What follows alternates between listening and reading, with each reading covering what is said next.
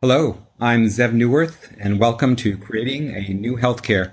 This is a podcast show designed for healthcare leaders who are looking for fresh perspectives, new ideas, bold solutions, and inspiration in their daily efforts to advance value based, consumer centric, and patient centric healthcare. Today, we're going to focus on on demand care. Uh, this is a, an incredibly hot topic in healthcare it is perhaps the fastest growing sector in healthcare. In fact, uh, in a recent Forbes online article, on demand healthcare uh, was only second to Uber and Lyft in terms of the Wall Street investment. Uh, the investment in 2017 is over $1 billion in this sector of healthcare. It's growing at uh, over 300% year over year. It is growing far twice as fast as the rest of digital healthcare. It is a uh, what might be considered a silent horse in the healthcare race. So, uh, just to give you a sense of the importance and uh, primacy of this particular topic, and I am delighted, absolutely delighted to uh, have our guest on the show today. Tom Charland is a colleague who I have heard speak a number of times at national meetings. Uh, I uh, read his monthly newsletter um, uh, on this space, and um, I've had the good fortune of having him consult uh, a number of times for us. So I'm a big fan of our guest today, and, and again, delighted that he agreed to be on the show today. So, Tom, I'm going to ask you to uh, give our listeners uh, a few uh, comments about where you've been in your career and uh, where you are now, and then we'll jump right into uh, our conversation. Okay. Well, thanks for having me, Zev. Um, I usually like to tell people my um, career started with my education uh, at five years old. My education started on Romper Room School. I spent two weeks on television with the uh, local NBC affiliate in Providence, Rhode Island, with Miss Bonnie and then my education proceeded to go downhill from there.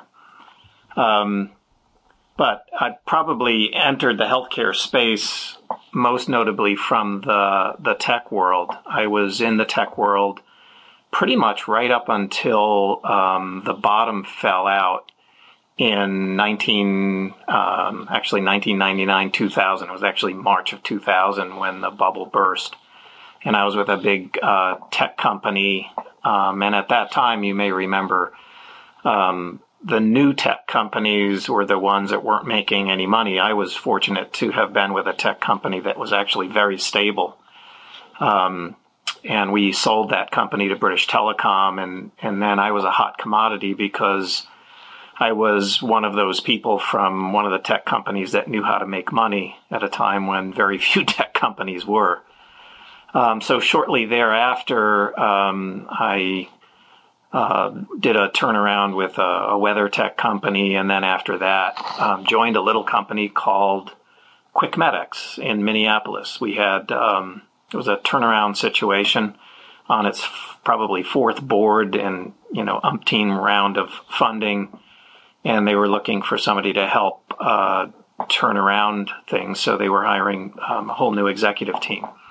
Um, one of the things we ended up doing about a year later after joining is we changed the name of this company to Minute Clinic. Uh, we did a deal first with Target, um, and that was going too slowly for our our uh, venture capital partners. So we then turned to CVS Pharmacy. Tom Ryan was the CEO at the time. He loved this idea and essentially ran with it. And today there are more than 1,100 of these clinics around the country, and I think that was really the beginning of um, changing the game in healthcare as it relates to consumer preferences, convenience, and really forcing the medical community to build its apparatus around the consumer as opposed to around the doctors. Um, and then after the CVS partnership was formed and we our national rollout was well underway, um, through that process, I learned how much um, traditional healthcare organizations, large medical groups, hospital systems, were going to be deer in the headlights, kind of uh, with this whole consumer movement coming down the road. And so I started Merchant Medicine as a consulting firm dedicated to helping traditional medicine find their way in the face of people like MedExpress or MinuteClinic moving to town. Um, you know, I, I just want to say for, for folks who may not be familiar with this, I I uh, first actually I, I knew you many years before I actually met you. Uh, I think I met you through the Harvard Business Review, Review case studies that I read uh, about QuickMedx, and so uh, I remember the first time you told me about your your history and what you had done. Uh, I I went back to that business uh, Harvard Business Review case study and, and reread it again. Right. You you, you were there uh, my God, you you were there at the beginning. I mean, you're you're I don't even know the analogy uh, to, to make in other industries, but um, for me, and as far as I understand, that really was was the the real beginning of this whole movement and what snowballed. And you know, I know this firsthand. Um, the growth in this sector is like nothing else uh, I'm I'm seeing in healthcare today. So uh, you're a real pioneer. How does that feel? Well, um, I can't take credit for being there at the very beginning. There were um, a couple of entrepreneurs who were there um, at the very beginning. I actually got there three years later. Uh, the first clinic opened in May of 2000. I didn't get there until January of 2003. But you're right, um, that was Clay Christensen who wrote about it, and it was part of his series on disruptive innovation. And that was back in 2003 when he wrote about it. And um, he really did uh, recognize it as something that could and probably would change healthcare. Um, what really was different about when I got there is that um, up until that point, QuickMedx was cash on the table. They did not participate in insurance, and the um, the founders just um, wanted nothing to do with traditional payers. And you can understand why they felt that way, but their timing was way premature. This was in a market that was 93% insured, still very traditional PPO type of um, payment. So by choosing not to participate in insurance, they were essentially throwing away, you know, about 90 or um, you know, a, a huge available market.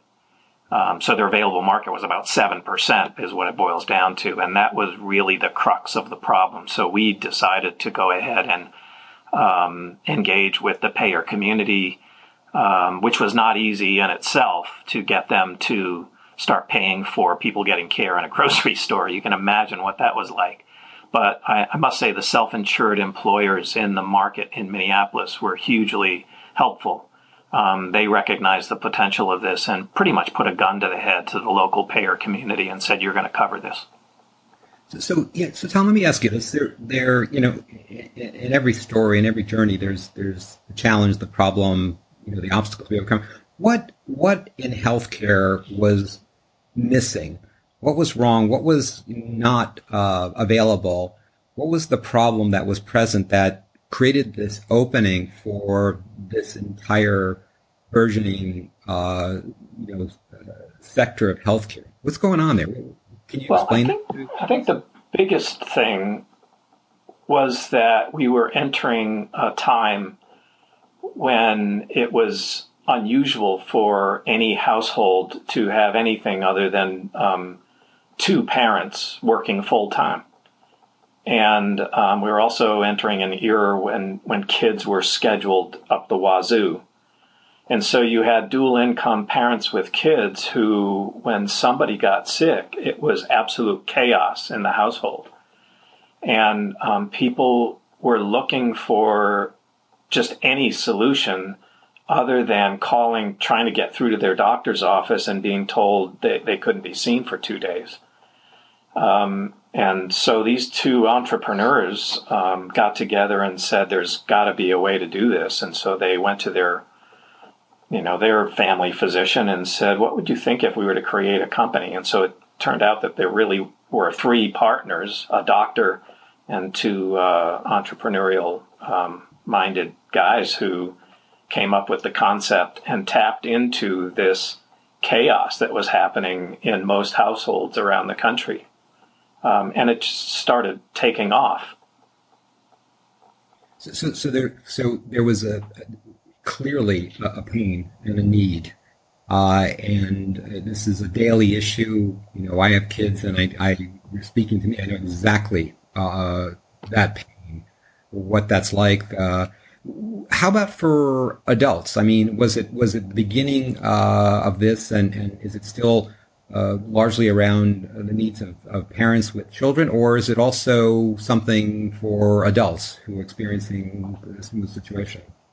Oh, it definitely is for adults. In fact, the the way it works um, in terms of um, adoption is the parents try it first. Um, it, what we observed was that the parents learned of this concept and they decided to check it out themselves. Um, and in sort of seeing how it worked, they realized, you know, these ear infections that our kids get or the sore throats, it's not rocket science. And this idea that, you know, physicians, you know, to this day still talk about, oh, but what about, you know, if this complication happens or that complication happens and, you know, a nurse practitioner doesn't recognize it, you know, and to my knowledge, not a single one of those complications has ever happened, and no one's ever died. Um, so I think what, what ended up happening is the parents tested it, they loved it, and so they started bringing their kids. And, and this was also a time when the nurse practitioners that we employed um, were really seasoned nurse practitioners who were looking for a way to practice that was different uh, where they didn't have a physician looking over their shoulder. They could learn more about how insurance worked. They could learn more about um, ordering inventory. They they literally ran the clinic. Um, but the other thing they did is they started developing a following. So you'd have you know a, a clinic in Coon Rapids, Minnesota, staffed primarily by two different nurse practitioners who shared the majority of the shifts, and um, they just started developing a following and word spread in the community that this phenomena was happening. And all of a sudden, you, you know, you'd have very busy clinics starting to take away uh, visits from local doctor's office who were not at all sensitive to the needs of consumers. Mm-hmm. So, so, and that, that, that, that really leads me to ask you this, this, this question so it's you know great. The parents love it for the kids. Then they start using it for themselves. Uh, the obvious pain or need is, is there. Uh, convenience, access, uh, not having to wait uh, a day, take off a lot of time from work. Uh, it, it uh, you didn't mention this, but it's it's you know probably lower cost. And so let me let me ask you this: what is the what is the underlying you know, from a business perspective, from a conceptual perspective, you know, what was the reframe? What was the underlying shift in creating this solution? Uh, and, and what's, what's, what do you think is sort of the key to why this worked? Yes, there was a problem and there's a need, but the solution is there. And, and I just wonder if there's, there's something that would help me or help us understand this a little bit more, the secret to the clear clear success and continuing success and accelerating success of, of this uh, offering across the country? Well, we should probably back up a second because, um, you know, when we look at the on demand space, um, what I've talked about so far is the retail clinic space, and that's the minute clinic idea. Um, it turns out that that particular business model is not anywhere near as successful as the urgent care business model. Um, and the reason is that the scope of care with retail clinics is more narrow, uh, predominantly geared around upper respiratory um, illnesses. And you can throw in there skin issues and UTIs, but it's pretty limited. And um, because of the upper respiratory part of that, it's highly seasonal. Whereas with urgent care, you have all the advantages of the retail clinic in terms of walk in and open seven days and evenings. Um, but add to that the fact that they do have x ray on site, they do suturing, um, they have a wider scope, and therefore it's not anywhere near as seasonal. So, um, I think we'll continue to see rapid growth in the urgent care part of this business. And um, that's one that um, really, I think, is getting all of the money and investment that you spoke of.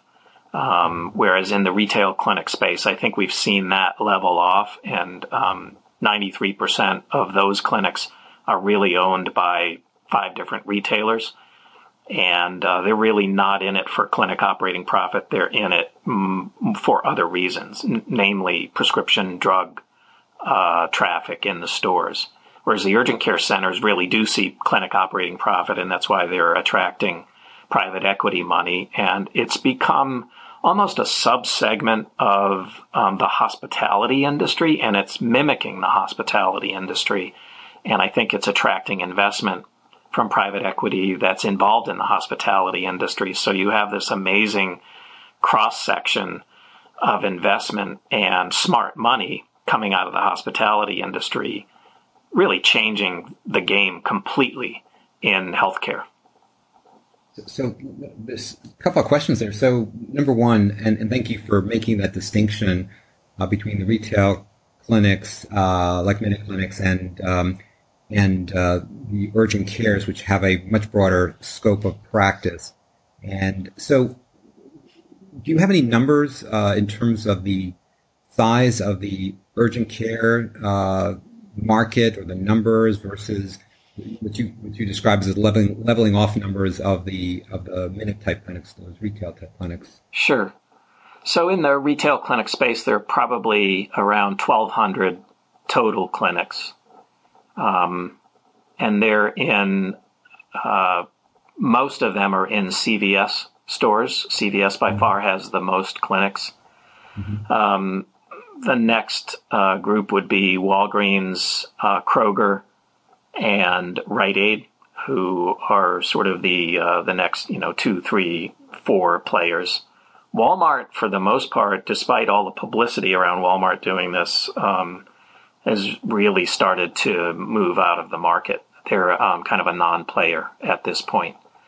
So that's the retail clinic market. On the urgent care side, uh, we estimate just over 10,000 clinics, and that has that number probably has doubled in um, the last five to seven years, with um, with investment coming from private equity, uh, from health insurance companies, uh, from health systems, so large hospital uh, system organizations, um, and then you still have uh, kind of at the bottom end new entrants, uh, which is typically emergency room physicians who are burned out uh, in working shifts in the emergency room, but they're high net worth individuals and they invest in opening a single urgent care.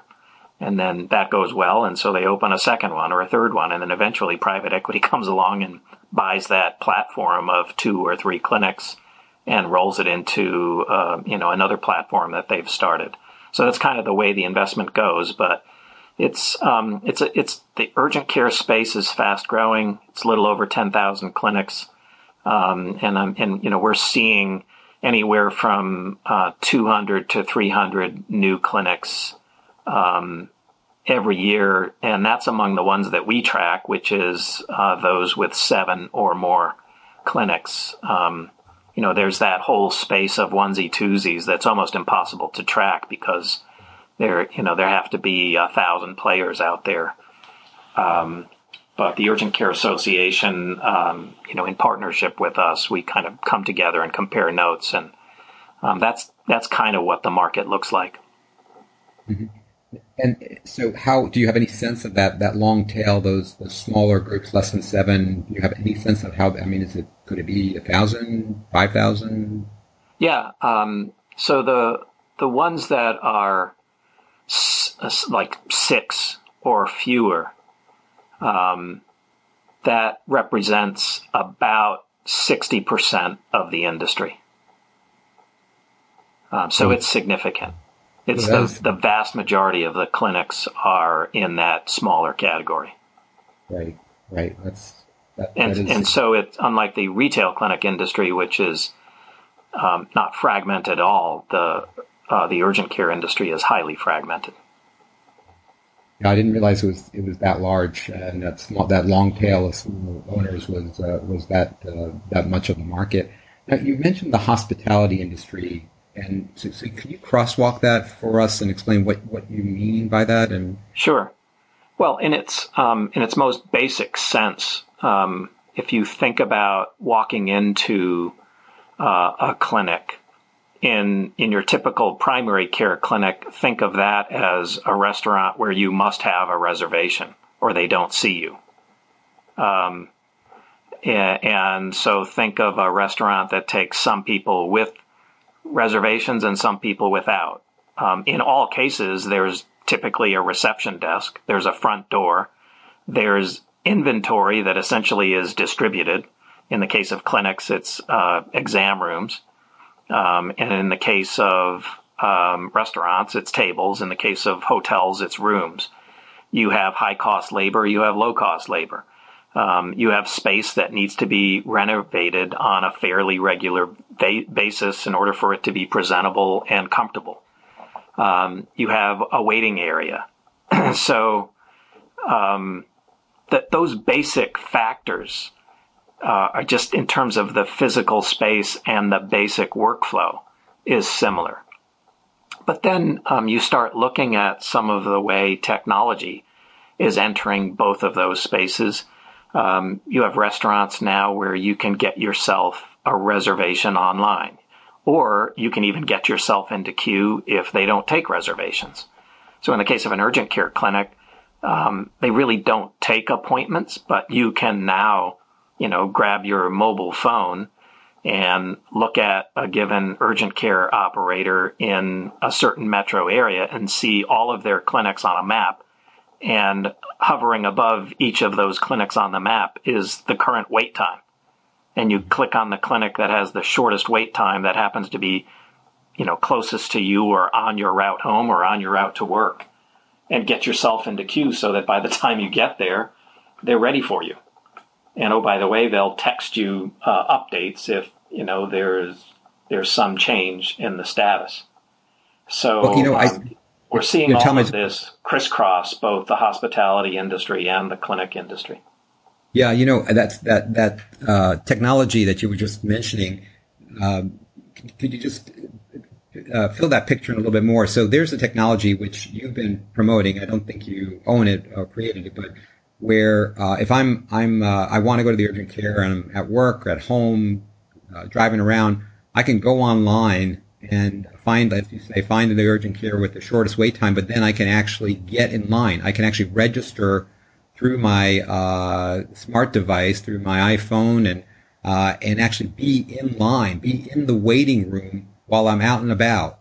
Uh, and they'll, you know, they basically say, just show up, you know, you know, five ten minutes before your scheduled appointment, but you're already in line. You, you're, you do not have to wait extra. You don't have to go to the back of the line. You are in line, and I can go shopping, stay with the kids, stay at work. Uh, that's that's an amazing, uh, you right. know, uh, convenience. Yeah, and you know, people probably recognize that technology from Great Clips, the hair salon.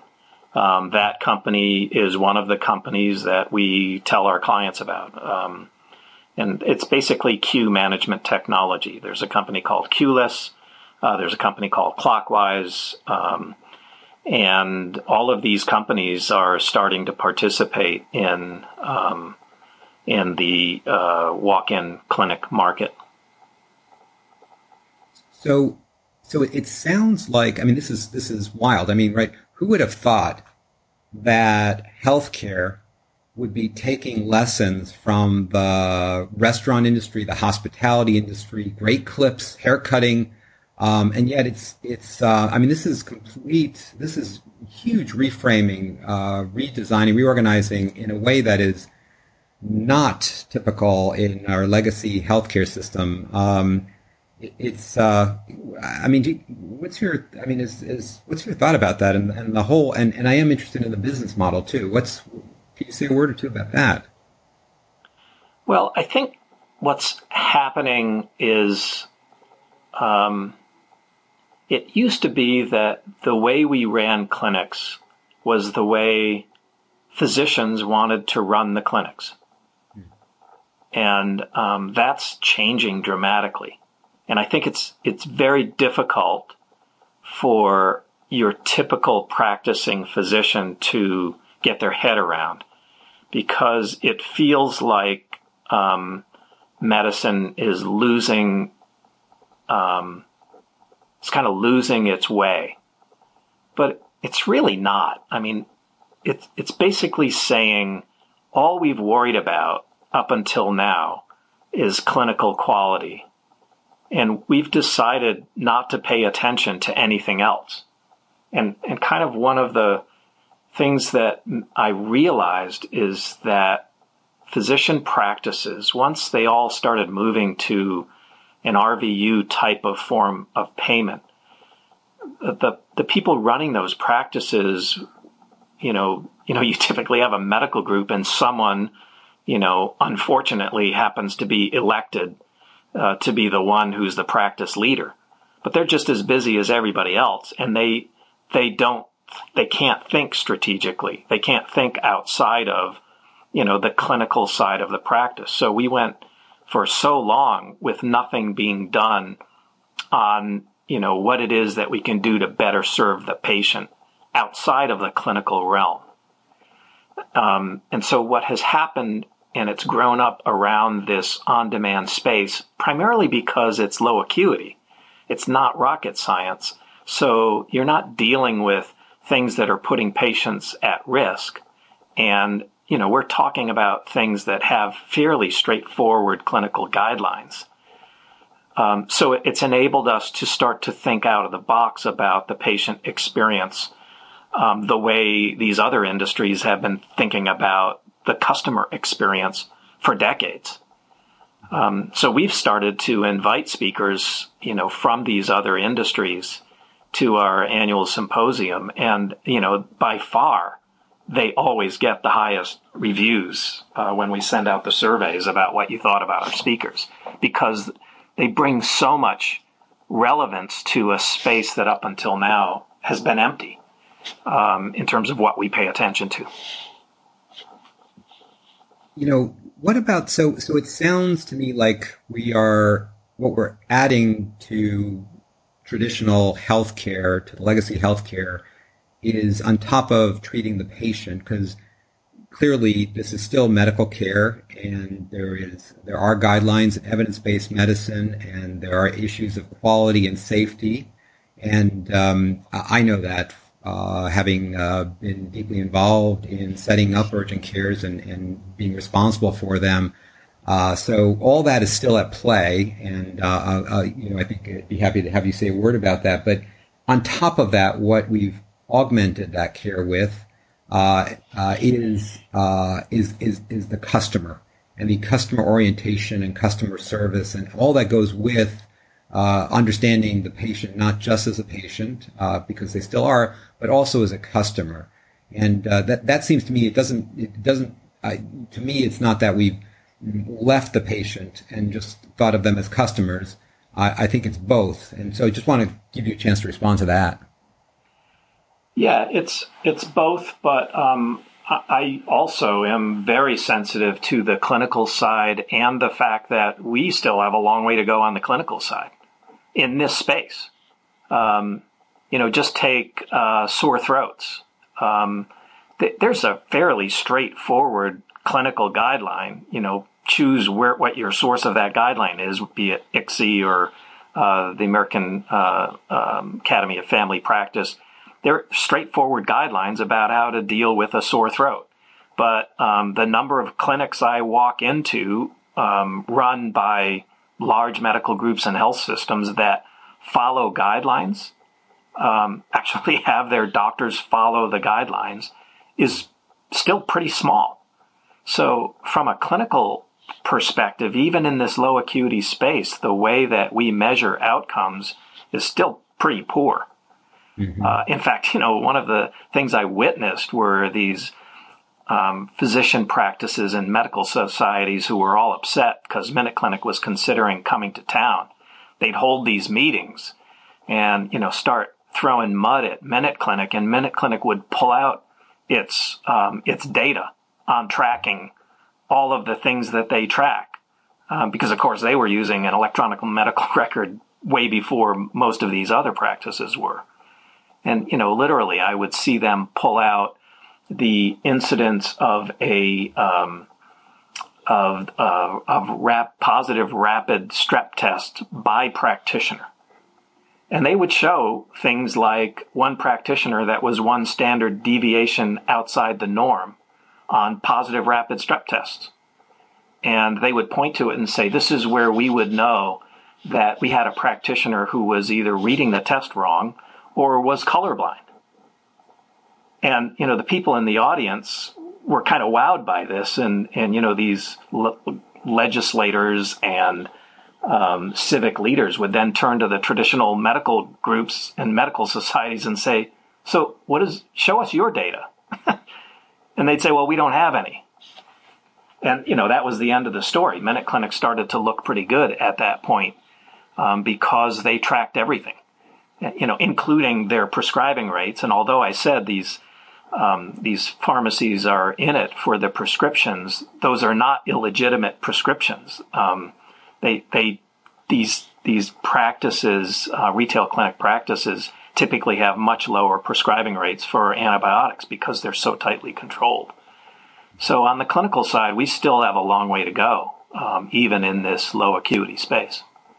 Well, and when you say that, you're you're just to clarify, you're saying that for for traditional healthcare as much as for urgent care. Because what I'm hearing you say, and, and, and tell me uh, just for clarification, are you saying that uh, the urgent care space uh, is from a from a clinical guideline standardization perspective is uh, is ahead of and in fact better in these lower acuity type of conditions because they've been tracking this and following it and um, and really uh, demanding the, the uh, standardization of care along evidence-based medicine more so than traditional provider practices, or do you think it's about the same as provider practices? No, I think it's better, and I think it's largely driven by the fact that they are measuring everything, not just clinical things, but practice management issues, door-to-door times. Um, they're measuring, you know, provider times and um, uh,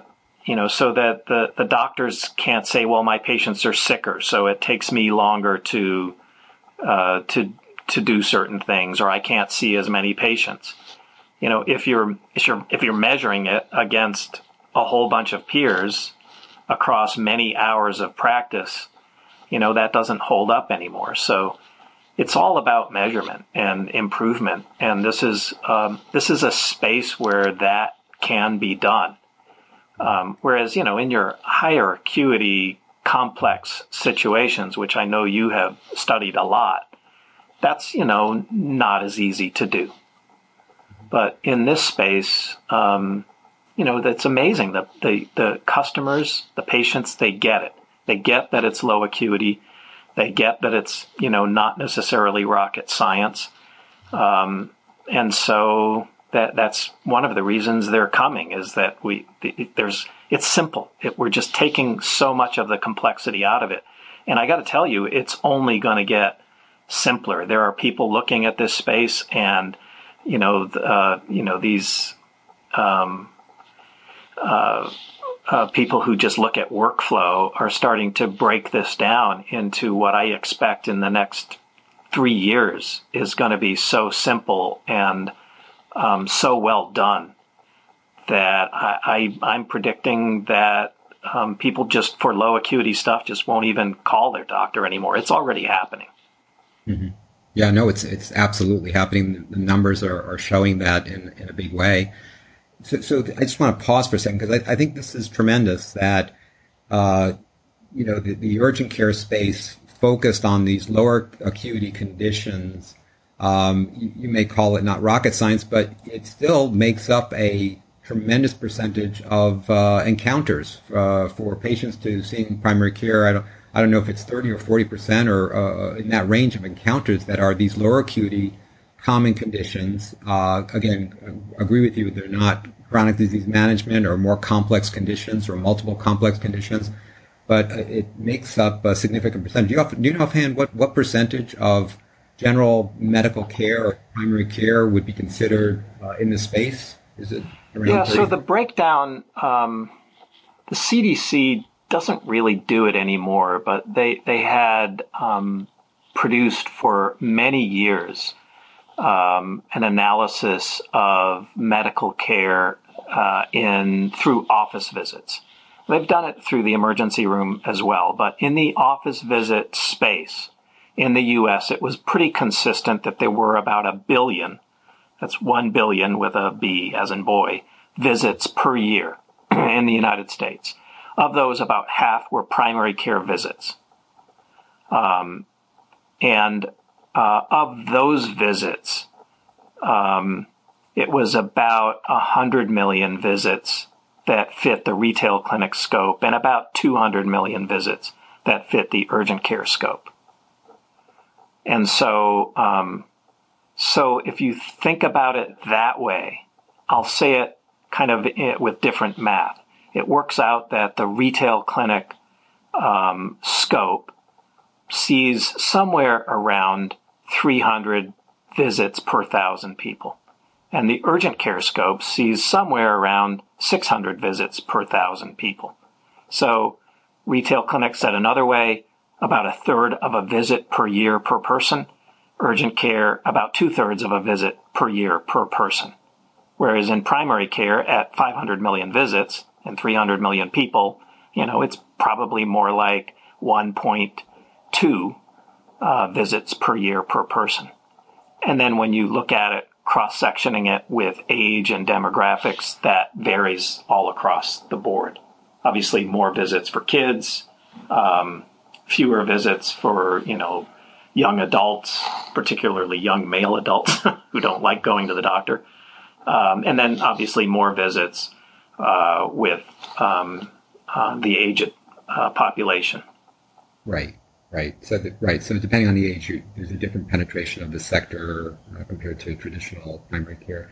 So, so I just want to go back to this, this, this, uh, what you've introduced, and, and you know, I've learned from you in this conversation that it's, it's uh, not that it's not just that uh, the urgent care space and this on-demand healthcare space is much more customer oriented. Um, but from a clinical perspective, it's it's not just it's not inferior and it's not just as good. It actually, for this, these conditions and this segment of care, uh, clinical care, it's actually better because they've been applying um, rules and uh, and technologies and approaches that are of measurement and improvement that have been used in other industries, so that it is much more standardized, much more evidence based, um, and, and that's, I think a lot of folks would, would find that surprising. I think a lot of traditional uh, physicians and, and administrators in healthcare are probably unaware that uh, because of the focus, because of the application of uh, of these uh, of these uh, other industry type of approaches uh, to improvement and to measurement and to standardization, that you're actually getting better, more standardized, less variation in the clinical care itself. So that, to me, that's that's a pretty remarkable uh, concept to wrap your your brain around. Yeah, and I think that um, there's certainly much more awareness among the medical community and the primary care community today than there was on that issue. And I think a lot of that is driven um, by Minute Clinic uh, who has these affiliations with large health systems and more specifically the medical groups of these large health systems. And they are now meeting with them regularly and reporting on um, the patients uh, from their group or um, uh, that they are seeing uh, in in very specific numbers, and in and through that reporting, are uh, doing a pretty good job of showing um, a lot of the data, not just who it is they're seeing. And, and by the way, that's because Minute Clinic has moved to Epic as their EMR, so that you know when Minute Clinic moves to the community, they're using basically the community-based EMR, and they're working you know with with people like your organization at, at, at um, um, Carolinas Healthcare, at the Cleveland Clinic, at Advocate, uh, you know, all over the place, where um, they're actually sharing live medical records with um, with these patients' primary care physicians. And so there's a fair amount of education that's going back and forth.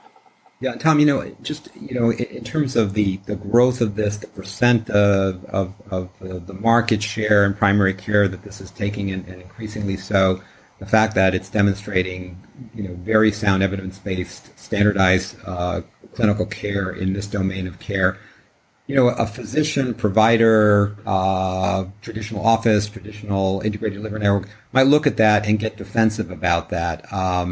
Because I, th- I, think I think what we can't do anymore is kind of look down our noses and say that care isn't isn't as good because clearly it is and maybe better clinically and also from a customer perspective, access, convenience, cost uh, clearly better. So it's a win-win for everybody. But uh, what what would you say to uh, you know traditional primary care providers or integrated delivery networks about this. You know, if they start to get worried about, hey, you're you're taking up my market share, uh, and, get defensive about it. What what you know? Do you see this as a you know a, a, a real competitive threat, uh, or do you think there's some co-opetition here that there is actually a synergy here? Well, I mean, when we go meet with these groups, um, every one of them is different in terms of their um, their competitive situation. Um, you know, the first thing we look at is how capable are you of competing. So, um, you know, the, I, I, often um, talk to these docs about the um, these these types, these incidents of care, and I ask them, um, you know, when someone comes in with a sore throat, do, do you have to swab the throat? Or can you have uh, some standing orders for somebody to swab that throat and, and do the strep test? You have to be involved in it. and do you have to force a patient to schedule uh, uh, um, an appointment to do that? And ultimately, what you get out of them is no, no, no. So I look at them and say, so why are you doing it that way? What, what's preventing you from doing it that way? And the, the ultimate answer is that they just don't have time. This is that issue of they're all on RVUs and there's nobody who they, they just simply can't afford to have a headcount dedicated to innovation. And unfortunately for them, um, that's a problem. So, and unfortunately for many, it's too late for them to recover. But there are many, and, and a lot of them from the pediatric community, who have innovated and um, who have essentially done just what I said, which is to allow patients to come in without an appointment. And they've found ways through various workflow and standing orders to make it possible to have patients come in and be seen and not wait um, and come in and out for really, you know, what amounts to three or four or five types of conditions, um, where there's there's no reason that you can't see these people without an appointment. so that's that's the first thing I say. Um, the second thing I say is you need to sort of get over the issue of I really like having these acute episodic visits because it breaks up my day. You know what what that says to me is this is about me and my day. And um, I, I mean, I had this conversation with a physician last week where literally th- this was an issue, and she couldn't believe that this is the direction that things are going. Um, and you know, I, I, I'm I, I try to be as understanding as I possibly can because I know this is hard, but um, but it is the reality. It it doesn't matter anymore.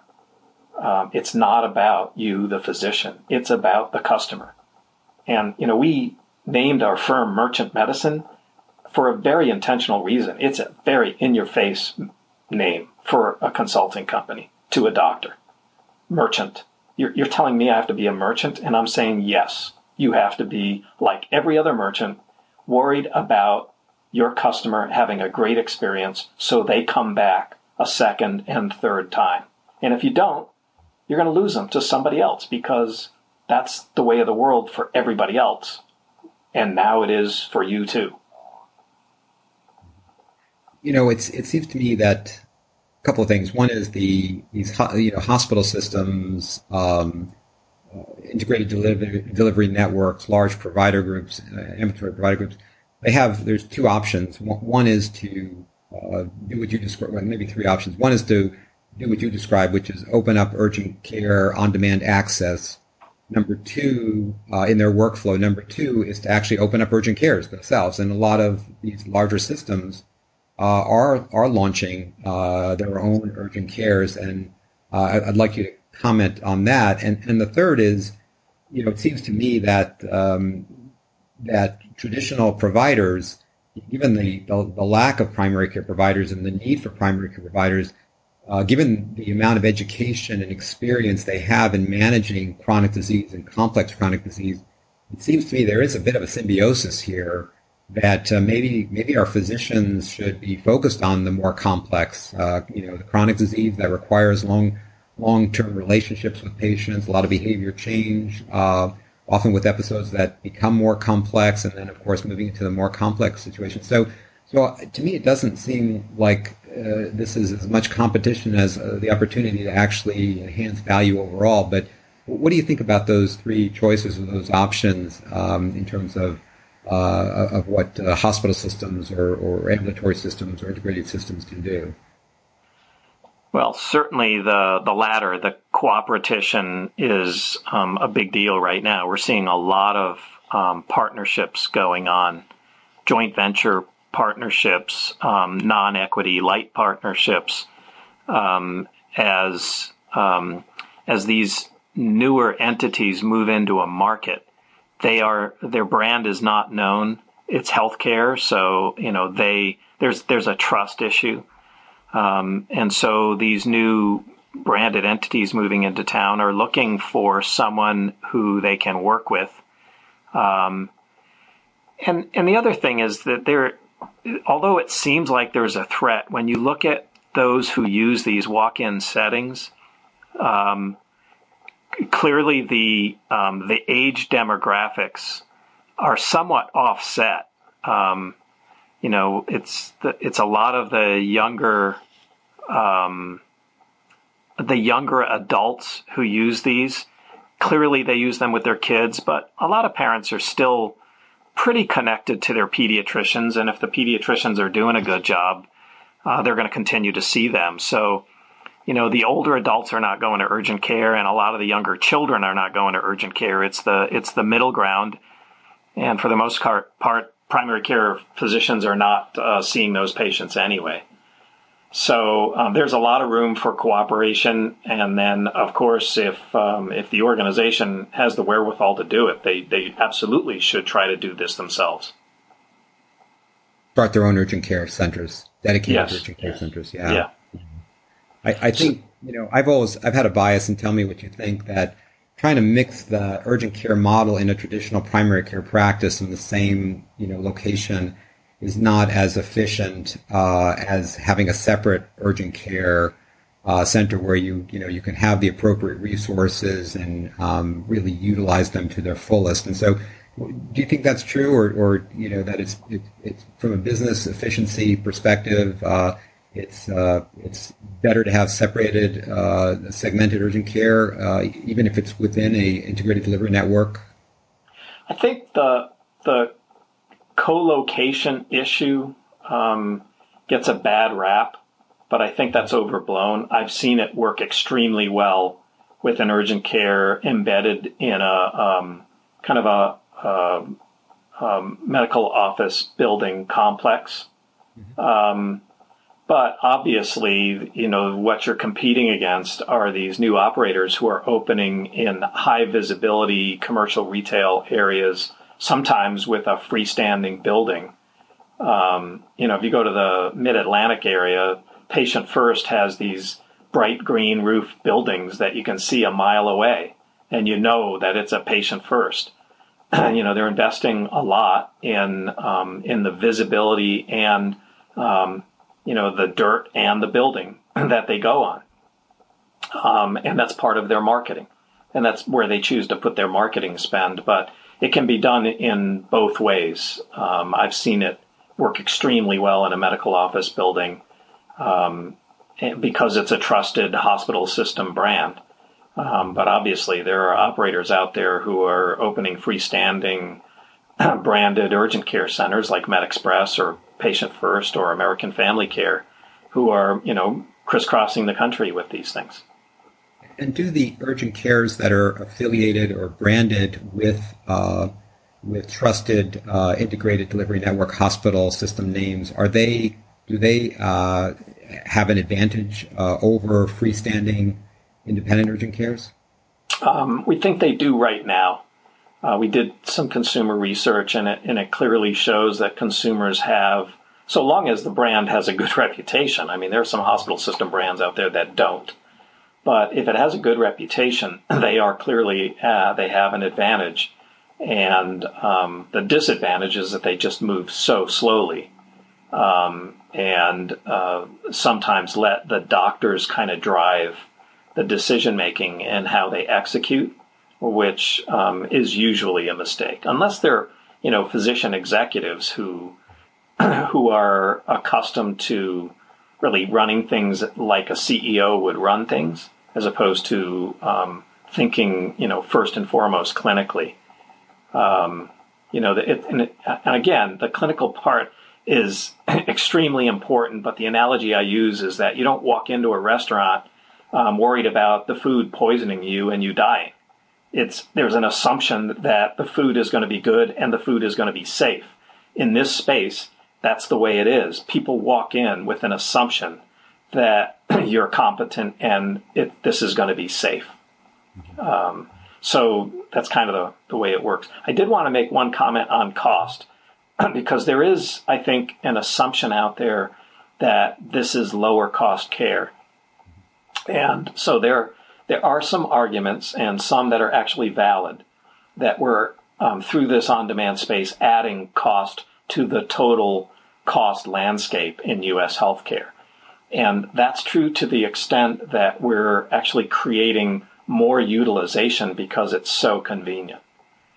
But um, the, the thing to remember is that between retail clinics and urgent care, add all of those visits up, and the total cost of all of those visits on an annual basis adds up to one tenth of 1% of the total healthcare economy in the United States.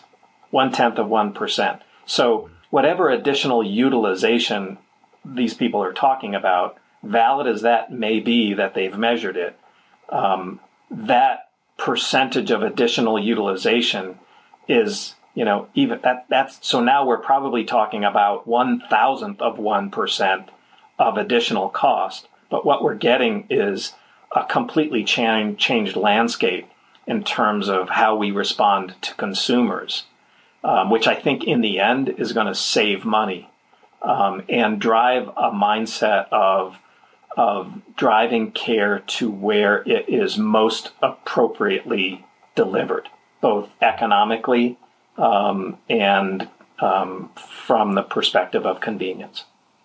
Yeah, no, I, I think that's a great uh, point that the any potential increase utilization because of convenience is really a, a fraction of a drop in the bucket compared to the total healthcare costs, and also you know, we know that uh, a lot of ED utilization, people going to emergency rooms, a lot of that can be diverted to urgent cares, and so it actually can save money not only for patients and their families and employers, but it actually uh, saves money for total cost of care uh, in the healthcare system. So, so let me let me ask you this because we we need to wrap up in a, in a couple of minutes here. But where um, where do you think urgent care and retail care. Where do you think this is going? And particularly, I'm interested in your thoughts about uh, as as virtual care, uh, in, in the utilization of virtual care increases as data analytics improves, uh, do-it-yourself medicine, uh, attachments to uh, smart devices, phones. Where, where, do you think that there's there's going to be some nibbling um, at this market? Do you think it's the market's going to urgent care is going to learn how to augment itself with this? What, do you have thoughts about where the next three to five years is, is going in, in, in the urgent uh, care space? Well, I think um, the next three to five years is probably going to look like uh, we're going to see the emergence of the first uh, truly national brands of urgent care centers. Um, that's a difficult thing in healthcare just because of state regulations. So it takes a long time for these private equity backed players or health insurance players to actually build out in every state because every state not only has um, its own um, set of state health rules and regulations, but every state tends to have a different um, group of payers uh, who are licensed differently from state to state, and so therefore the payer rules and regs are different, and the payer contracts are different. So to actually roll this thing out across the country is a very slow process. So I think that's what we're going to see over the next few years. I would expect that these players, um, they already are under the radar, um, testing and piloting uh, virtual care in in the two traditional forums in this space, and that's the um, the um, the uh, real time uh, or what's referred to as the synchronous approach, um, as well as the asynchronous. So, um, just a little bit about that. The, the synchronous approach is essentially real time telemedicine, usually with some sort of camera or visual of what's going on between the patient and the doctor. Um, and then the asynchronous are more of these algorithmic uh, uh, online systems where you're answering a number of questions and those are being registered um, and moved to a provider who looks at this algorithmic equation and makes a judgment call of whether or not it it um, fits within the scope of that virtual care, and then you know they will they'll come online um, either through chat or or maybe connect with you in real time at that point. But you're still the initial collection of data is a store and forward asynchronous thing. Those two are being piloted by a number of um, providers, and I think we're going to see that evolve. And then I think when you go out ten years, that's when we're going to start to see the smartphones, the the the smart devices start to have some um, some peripheral type of attachments, uh, either built in uh, or plugged in, where literally you may have a home um, digital acquisition, medical di- digital acquisition device kit that you plug into your phone and you've got a mini digital otoscope. um, that somehow you're guided around um, a medical provider on the other end on where to put it and um, how to set it so that they can see what's going on. I think that is going to happen, um, and it already is. So, what uh, what takeaway, what nugget do you have for healthcare leaders around this? And I think there have actually been, for me at least, a, quite a few nuggets that you've already gathered and, and shared with us today. But uh, is there any sort of take-home message? Uh, any uh, advice, recommendations you would make for healthcare leaders, and particularly as they're thinking about uh, about uh, advancing value-based care and, and consumer-centric care?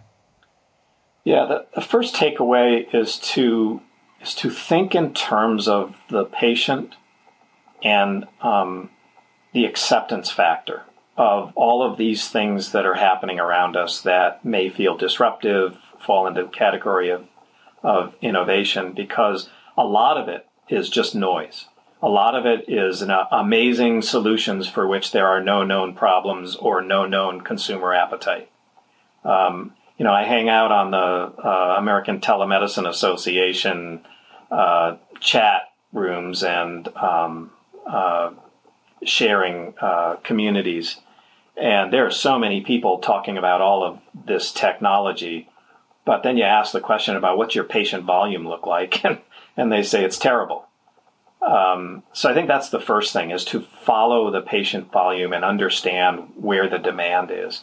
The second thing is to make sure that you carve out FTEs in your organization um, who are thinking strategically.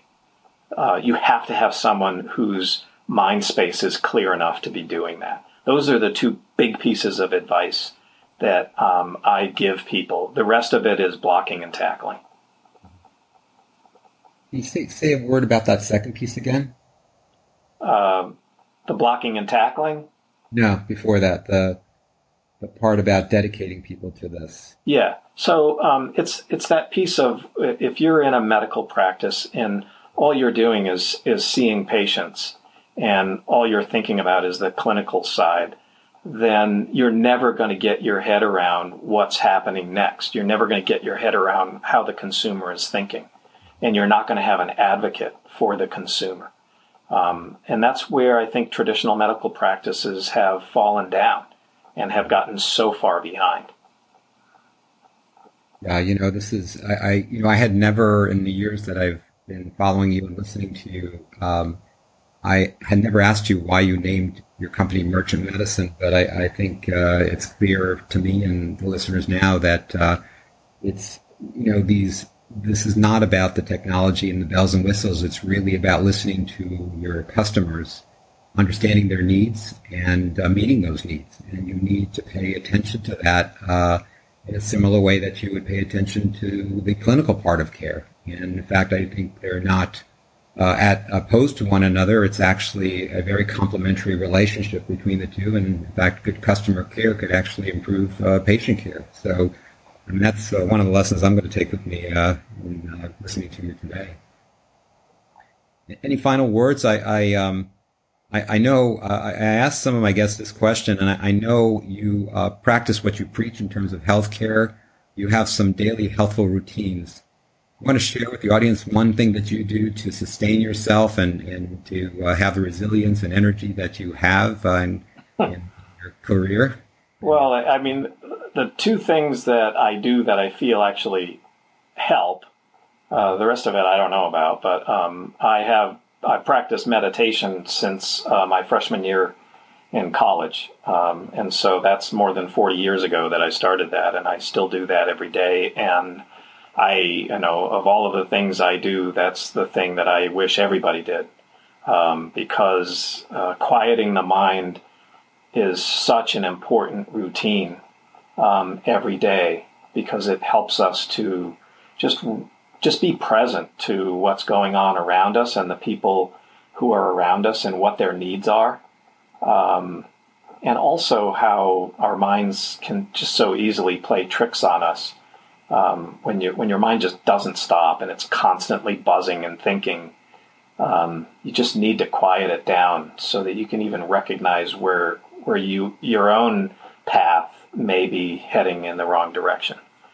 Um, and then the second one is really simple. I'm a big believer in planks, so I always do my uh, my front planks and side planks every day um, to keep my core developed because you know I'm going to turn 60 in the next 12 months, and um, you know joints and soft tissue, you know from the core are really I think that's going to be what holds me together so those are the two things I do that I swear by. That's that's great, and uh, every time I see you, you you look great, and uh, I I'm I'm gonna actually I I you mentioned that to me weeks before, and I did start doing planks. So uh, uh, thank you. So so we're gonna we're gonna end here. I want to again uh, thank Tom Charland from Merchant Medicine for being a guest uh, on this show. Uh, learned a tremendous amount. And to the listeners, uh, I want to say this is Zev Neuwirth. And again, thank you for joining us in creating a new healthcare.